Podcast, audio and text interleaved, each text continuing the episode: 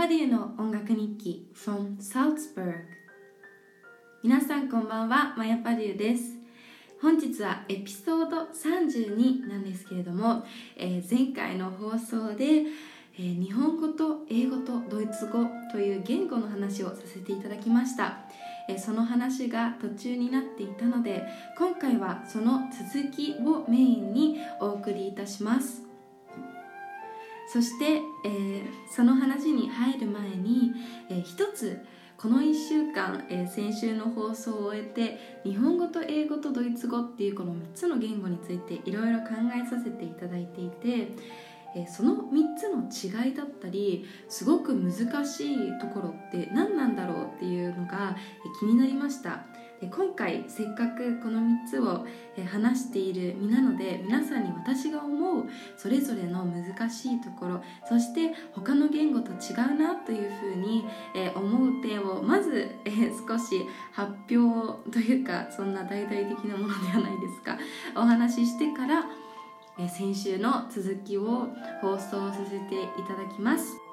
また11月の3日にはえー、私がザルツブルクへ戻ってきてから、えー、最初のコンサートというのがありました、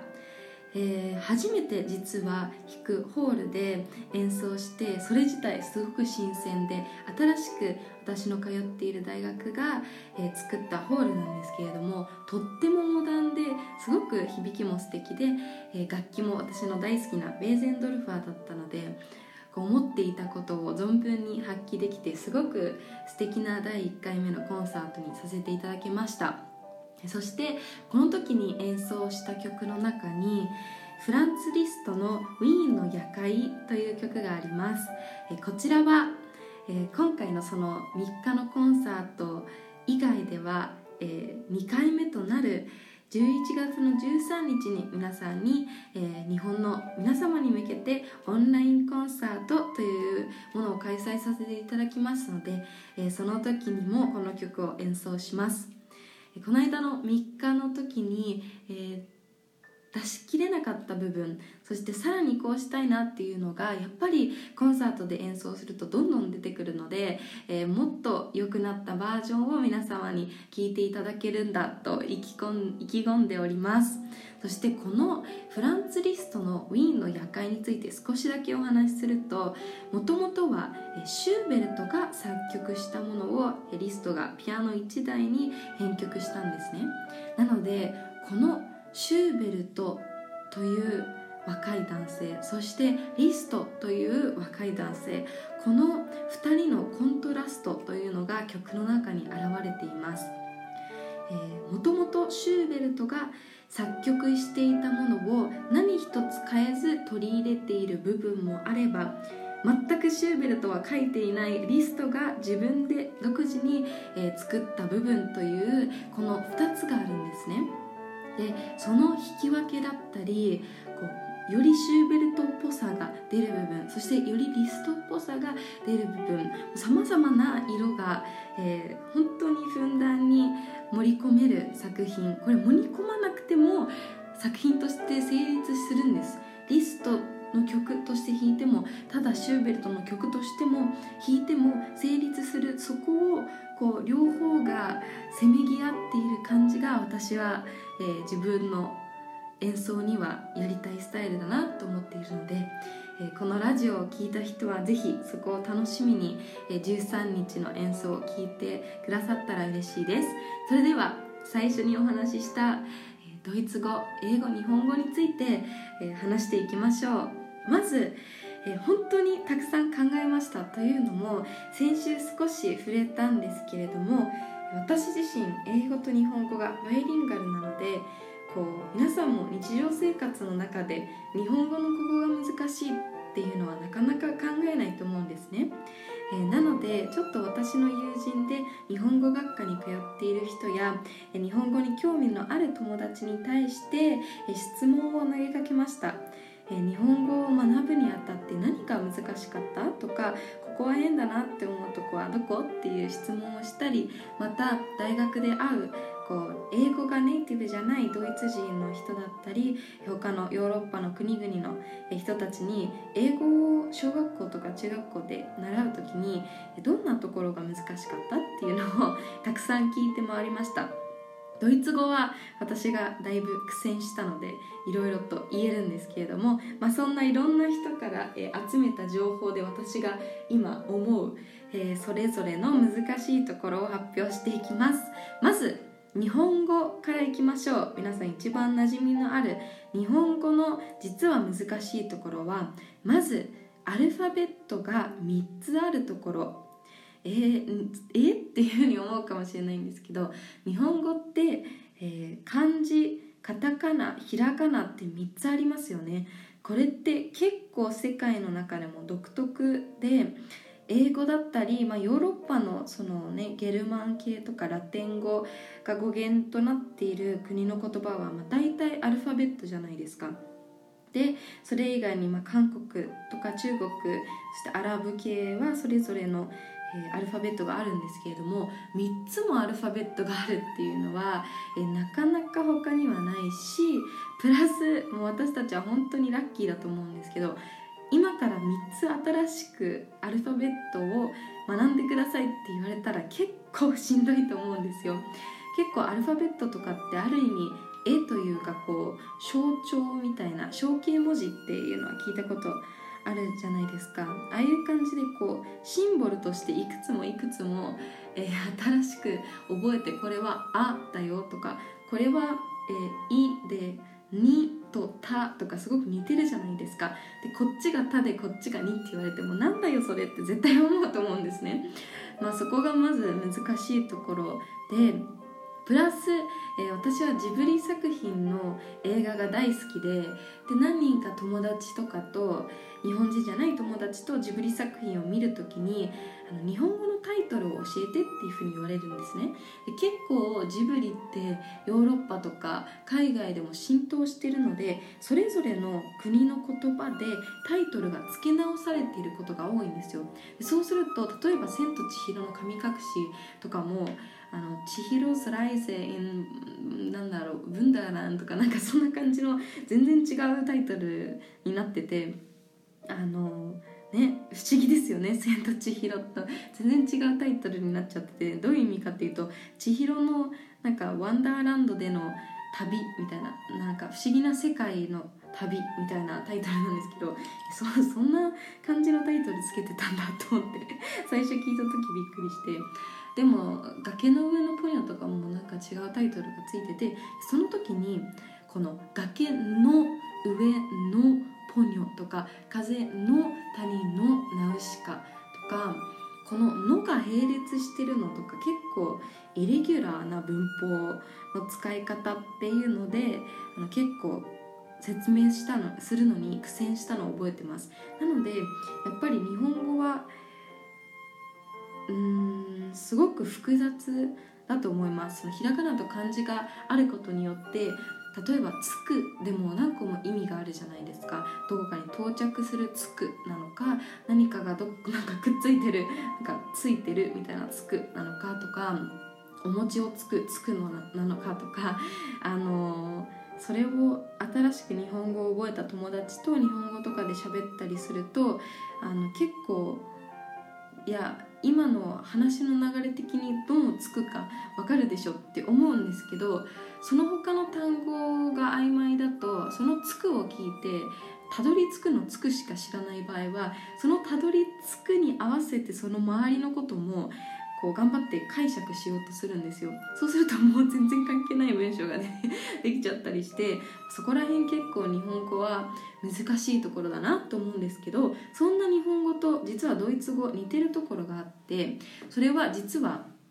いろいろな言葉の読み方というか発音する時の発音がすごく似てると思うんですね。でなんあの例えば「vowel」っていう母音ですね「あ」いうえおっていうのを、え、英語で言ったら A-E-I-O-U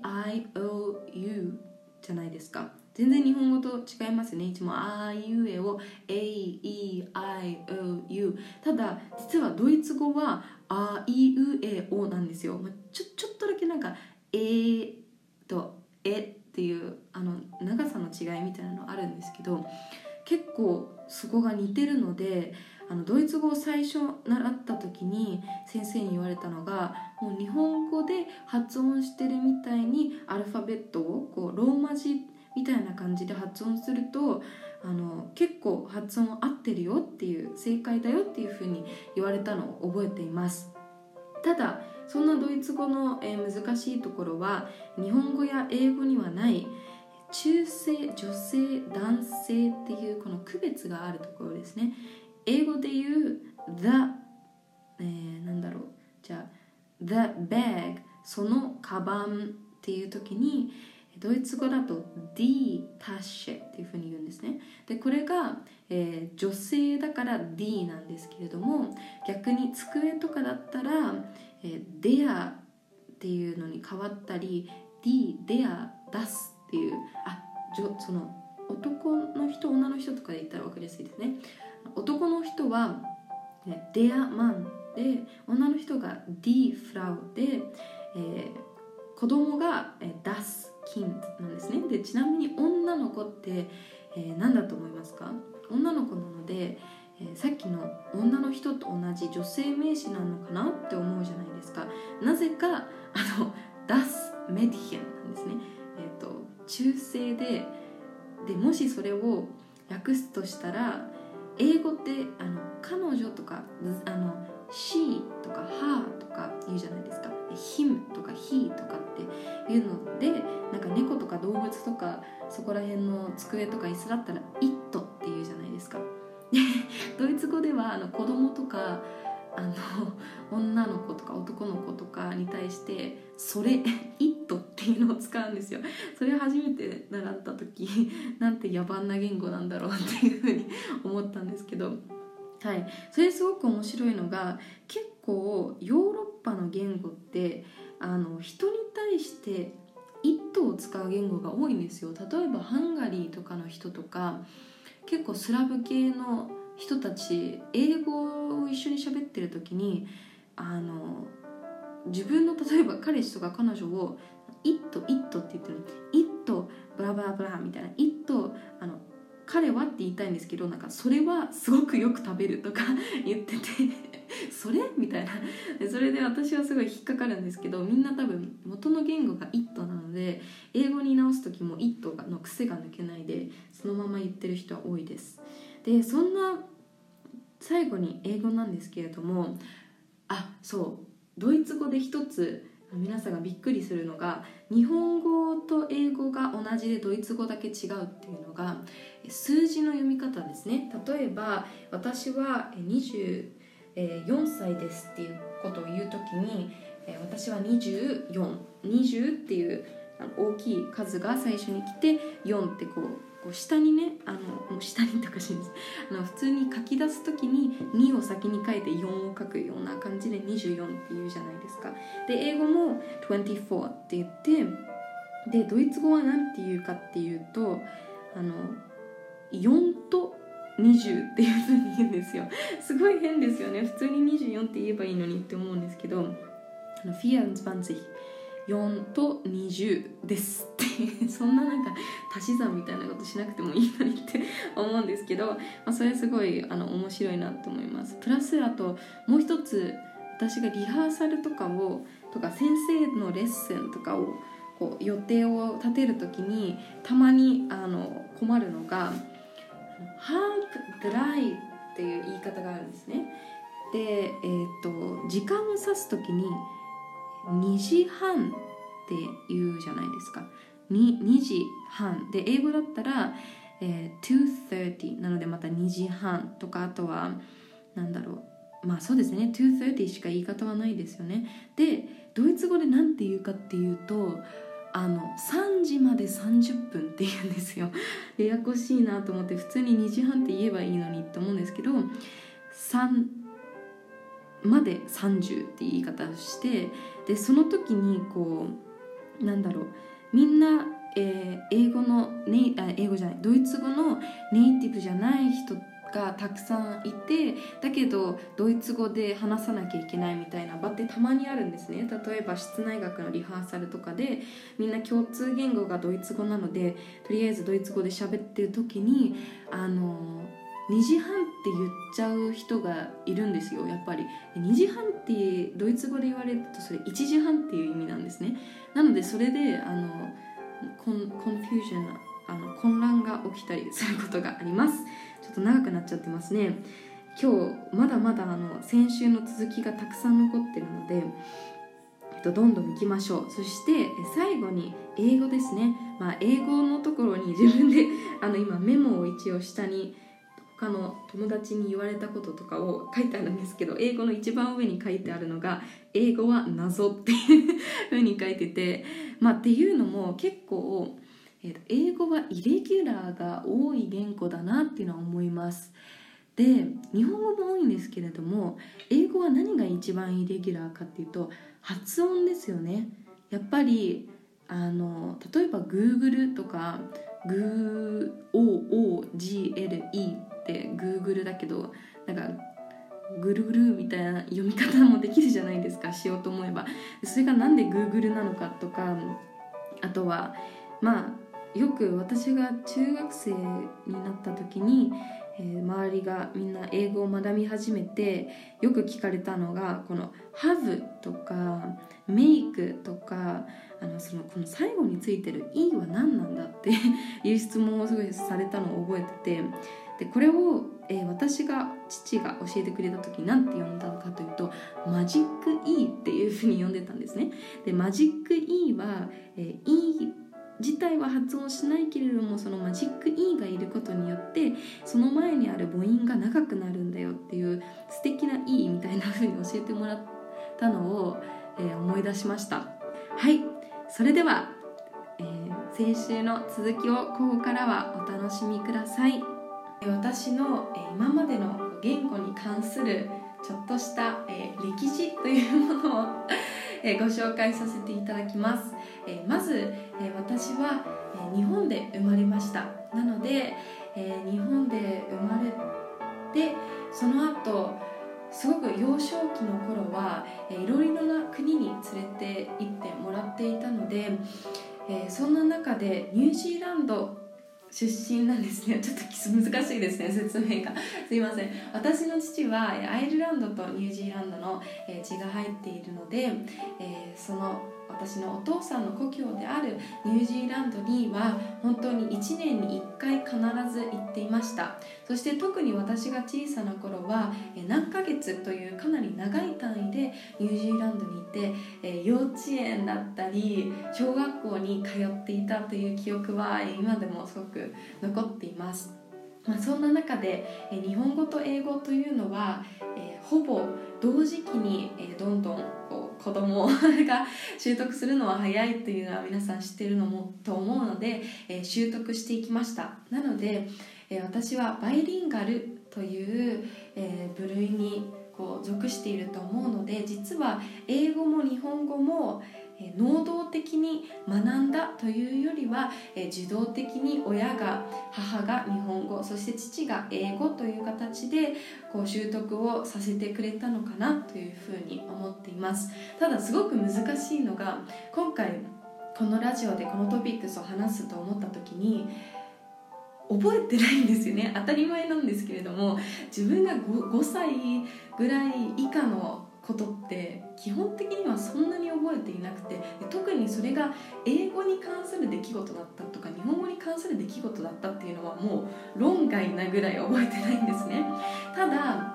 えー、覚えているのは私はすごくたくさん夢を見るんです。毎日、まあ、最低23個ぐらいは、えー、夢をこういう夢を見ましたっていうのを朝覚えています。え実は人間はもう何十個とかの夢を毎晩見てるらしいんですけれども基本的にはそれをみんな覚えていないんですけれどもまあ私はだいたい1日3個ぐらいは夢を見見たなっていうその内容の記憶があってでそれがえー、とても小さい頃から必ず毎回ションがあるんですね。でその見る夢のいくつかが日本語が何個かと英語が何個かっていうのがあるので、まあ、すごく小さな頃から英語と日本語両方で夢を見ていたっていうのは覚えています。これが何の話なのかちょっと分かんないんですけれども、まあ、そんなところがあります。そして、えー、その後、えー、私の中で転機が訪れたのが、えー、幼稚園小学校、中高大というふうに基本的には日本のものに通ったんですけれども、え、その中で、え、中学3年生から高校生にあたる時期に、えニュージーランドの方へ留学をしました。でこの時の理由というのが、まあ、今言ったように小学校ももうその地域の小学校に行って中中学受験をしたのであそうですね。一つここであの見落としていたのが小学校から中学校に上がる時に中学受験をしました。なのでこの時に英語の英検というものを持っているとすごく中学受験に有利だというふうに教えてもらえたので小学生の時にかなり英検の勉強というものと TOEIC の勉強というのを父が一緒にしてくれました。なのでここでベーシックな、単語だったり、まあ、大体英検の準1級を取ったので高校までに必要な英単語というのを結構たくさん覚えたり、えー、英検というのは英語のネイティブ 英語の英語のネイティブの人が受けるようには作ってないと思うので文法的にこうとかこの文章はここが誤りがありますとか長文読解などなどこう英語を学問として捉えたえ試験となっているのでえそんな部分もかなりトレーニングをされたかなというふうに思います。なのでえネイティブなだけでこう英語が喋れるだけで他のことがわからないというふうには陥らずにしっかりそこで日本語の日本の教育の中で必要なノウハウというのも教えてもらったのが、まあ、英検とか TOEIC っていうものだったかなっていうふうに思いますます。そして話を戻すとその中学3年生と高校1年生の時に行ったニュージーランドで私がそれに行きたいというふうに自分から言ったんですけれどもその理由が日本語はま毎日毎日友達とも日本語で喋っていて基本的に父と喋る時以外日本語だったので英語を使う時間が少なすぎてもう自分はそのうち英語が喋れなくなるんじゃないかというふうに本気で悩んでいたんですね。なのでもうだったら英語しか喋れない場所に行ってしまおうということで行ったのがまあ、ある意味ニュージーランドでした。それ以外にもたくさん理由はあるんですけれども語学に関してはそんなところです。そしてこちらのニュージーランド、まあ、もうついてしばらくはかなり あの手こずりました。というのも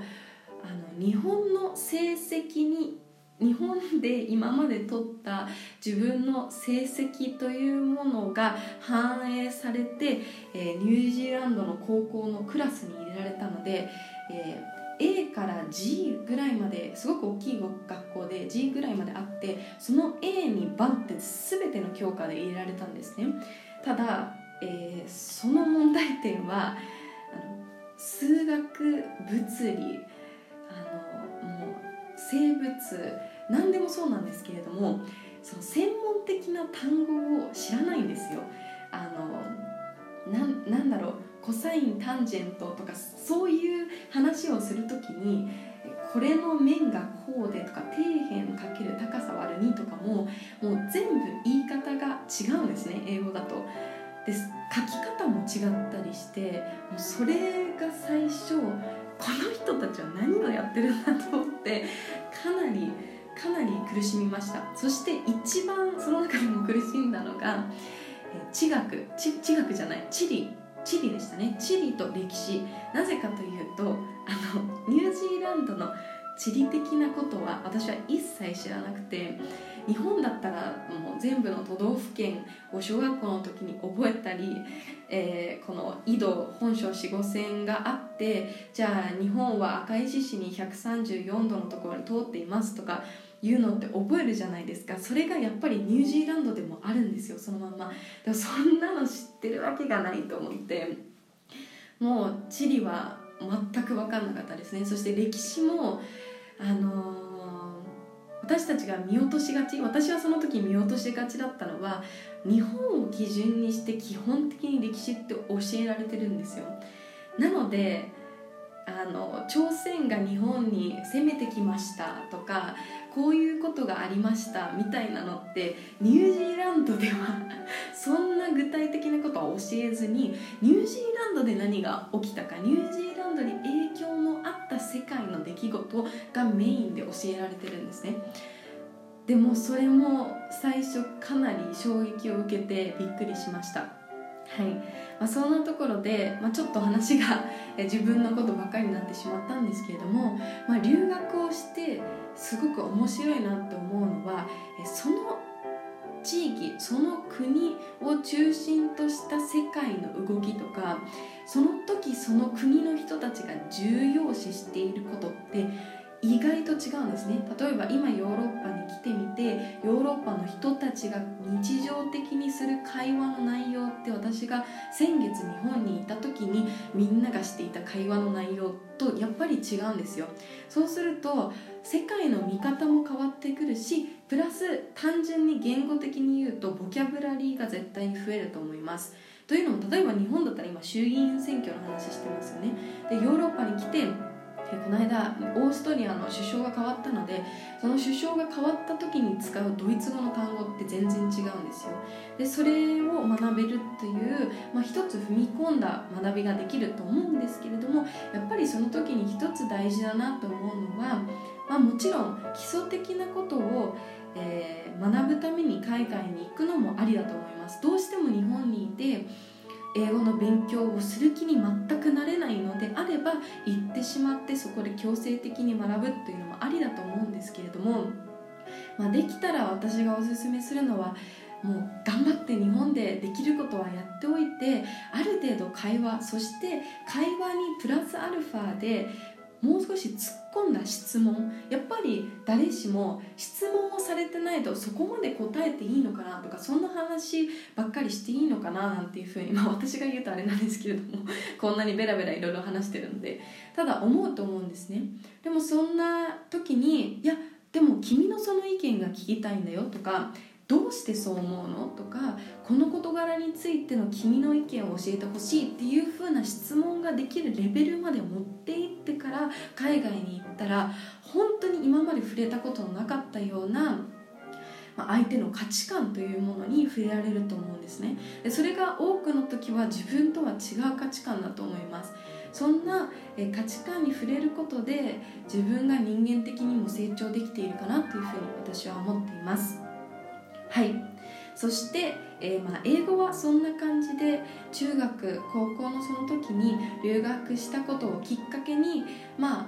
そこで、まあ、自分はある程度ここまではできるんだっていう安心感そしてもっともっとなんだろう例えば英語の授業で詩を作ったりした時のこの英語って美しいって思った感覚っていうのを忘れずに日本に持って帰ってきてそこからどんどん本をたくさん英語でも読むようになったので、え今でも、ま英語能力というのは、えどんどん良くなるようにし続けるように心がけています。そして、え最後にドイツ語に関してはドイツ語は実は私が大学生になった時に、えー、大学で履修をし始めたのが、えー、初めてのドイツ語との、えー、出会いでした、え大学の日本に通っていた時は、え授業でドイツ語をやっているだけで正直そこまで興味はなかったんですけれども私はもともとオペラだったりそして文学そして、え歌というものがすごく好きなので、えー、ドイツ語で書かれている例えばシューベルトやシューマンの歌というのが美しいなというふうに思った時には歌詞で何て言われているんだろうということで、えー、ドイツ語と日本語をこう照らし合わせるということが、まあ、自分の中で一番ドイツ語と触れ合っていた時間でした。そして、えー、その後留学することを決意したことをきっかけに、まあもうちょっとドイツ語を話せないと 大学のあの入試要項も読めないんですね。なので、えー、そう少しびっくりなのがヨーロッパっで意外と、えー、言語フリーではないんですよ。どの国でもその国の言語で説明書とか何でも書かれているのでスペインやイタリアに行った時はシャンプー一つ分かんなかったんですよ。これはシャンプーなのかこれはボディーソープなのかもしかして石鹸みたいな こととか結構あって全部なんか泡ブクブクみたいなマークになっててそのシャンプーって言葉も結構違ったりするんですね。でドイツ語でもドゥッシュっていうのが洗うっていうことなのでドゥッシュなんとかとか書かれていると頭を洗うのか体を洗うのか手を洗うのかみたいな疑問が生まれてきて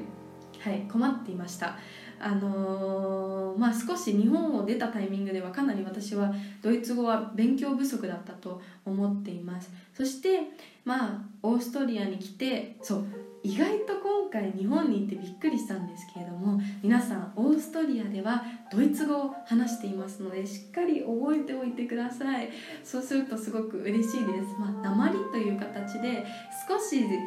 まあドイツなドイツというかホフドイツっていうんですけどもドイツの北の方で喋られているようなすごく綺麗なドイツ語ではないんですね。もっと癖のある実は味味があるすごく素敵なドイツ語をオーストリアで話してるんですけどもまあドイツ語ですとにかく。そして、えーオーストリアに来たのをきっかけに、まあ、先ほども取り上げたタンデムというアプリだったり隙間時間で単語をチェックするようなアプリがあったのでそれで単語を覚えたりしていました。そして大学に入学し始めたら大学がドイツ語のコースを必ず履修してくださいというふうにおっしゃられるのでそれで履修しつつえー、私は実はグラーツの大学からモーツァルティウムの大学へモーツァルティウムのモーツァルティウムという大学へ編入しました。でその編入試験の際にドイツ語検定というものの B1 というものを持っていないと、えー、拒否しますというふうに言われたのでその時に一気に、えー、試験対策ということでドイツ語をすごくこう机に向かって勉強しました。がそれ以外の時には基本的に私はドイツ語学校に通ったこともありませんしあんまり机に向かってドイツ語を勉強するということはしませんでした。ちょっと今回本当に話が長くなってしまっていてもうすでにエピソード32の方へ時間的に超過してしまっているのでラジオ放送は2回分に分けて話すと思いますが YouTube の方へは1つの動画としてアップしていこうと思います、え今回すごく話が自分の中で言語に関して話したいことが多くてまだまだドイツ語に関しては今喋りきれていない部分というのも多いです。えー、なのでまた改めて少し違う動画にして言語について取り上げたいと思っています。それではここまでご視聴本当にありがとうございました。そしてラジオの皆さんは、えー、また来週お会いしましょう。バイバイ。